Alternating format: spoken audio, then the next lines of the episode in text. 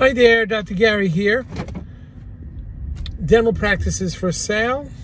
We are dental practice brokers. The name of our company is Healthcare Practice Sales LLC.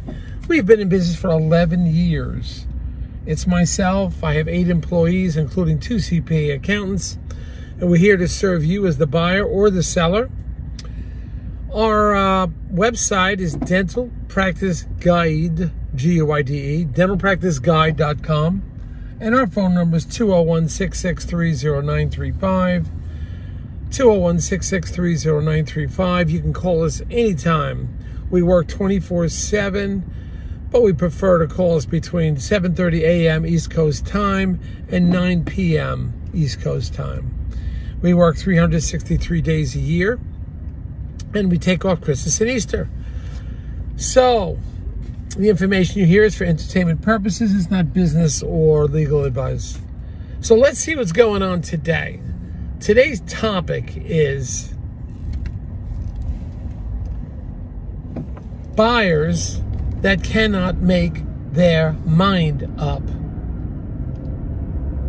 when choosing a dental practice to purchase. We often go through this. Um, a lot of the millennium buyers, um, although there's a lot of them out there, it is a seller's market. There's more buyers than there are sellers. The buyers are extremely cautious on what they want to buy. They're picky on what they want to purchase. Nothing wrong with that. But this is what you're up against as a seller. The buyers simply are very choosy. Example, we have a buyer now that saw about a $600,000 practice and liked everything about the practice. It was like four operatories, room for six, two more, but it have been six operatories, uh, a lot of fee for service. It was located in a section of town that was a good section, plenty of parking. Uh, it had all the attributes. The only thing wrong was it didn't have a lot of street visibility. It was in sort of like a professional complex, not on that storefront look. So they were upset about that. Okay, now we bring them to another practice, and I was with them this weekend.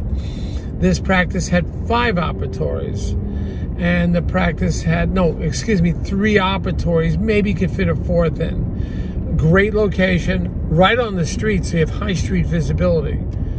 The access was great, visibility was great, the equipment was decent. Decent. This is grossing about five hundred thousand, and the seller was referring out endo, perio, oral surgery, root canal.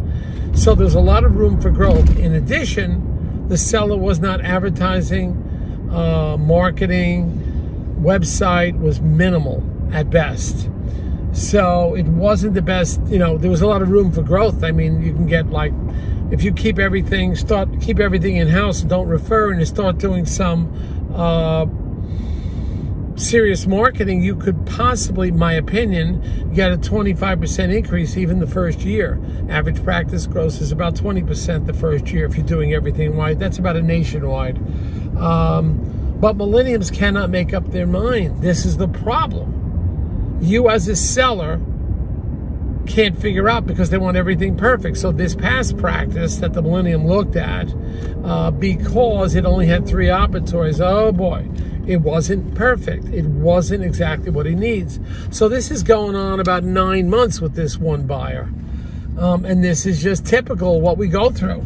Nine months, they're still not sure. Some of them go a year, year and a half, uh, and still don't find them. And we'll stick with them, it's no problem. But a buyer has to, ha- what they have to do is increase their parameters instead of keeping their parameters so low, so low. There's no perfect practice.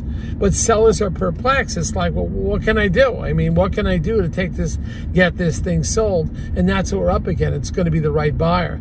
It's just enough buyers that are going to look at it for a period of time. Average practice tells says six to nine months to sell, sometimes a longer. If it's a $200,000 practice, it's hard to sell. If it's a practice that is uh, in a rural area, it could have fantastic numbers, difficult to sell.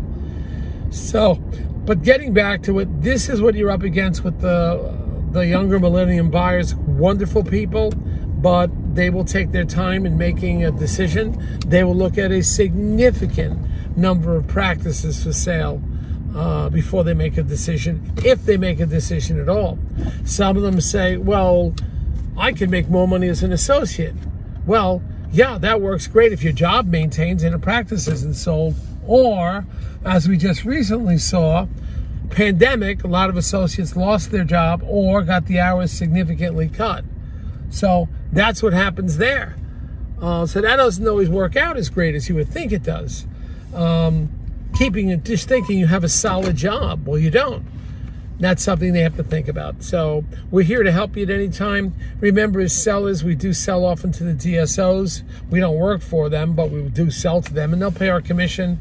And when you work with us with a DSO sale, often we can get your legal fees reimbursed. Hopefully, you use one of the uh, dental attorneys around the country. There aren't that many of them that know what they're doing.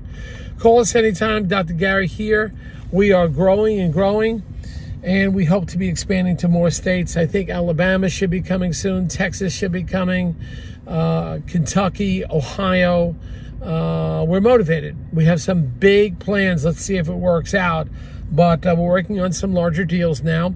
If it works out, we're going to make some investments in our company, and we may have a big surprise for you. Let's see if it happens. We're working hard. We're getting closer, but maybe a big surprise coming. Remember this day. Bye now.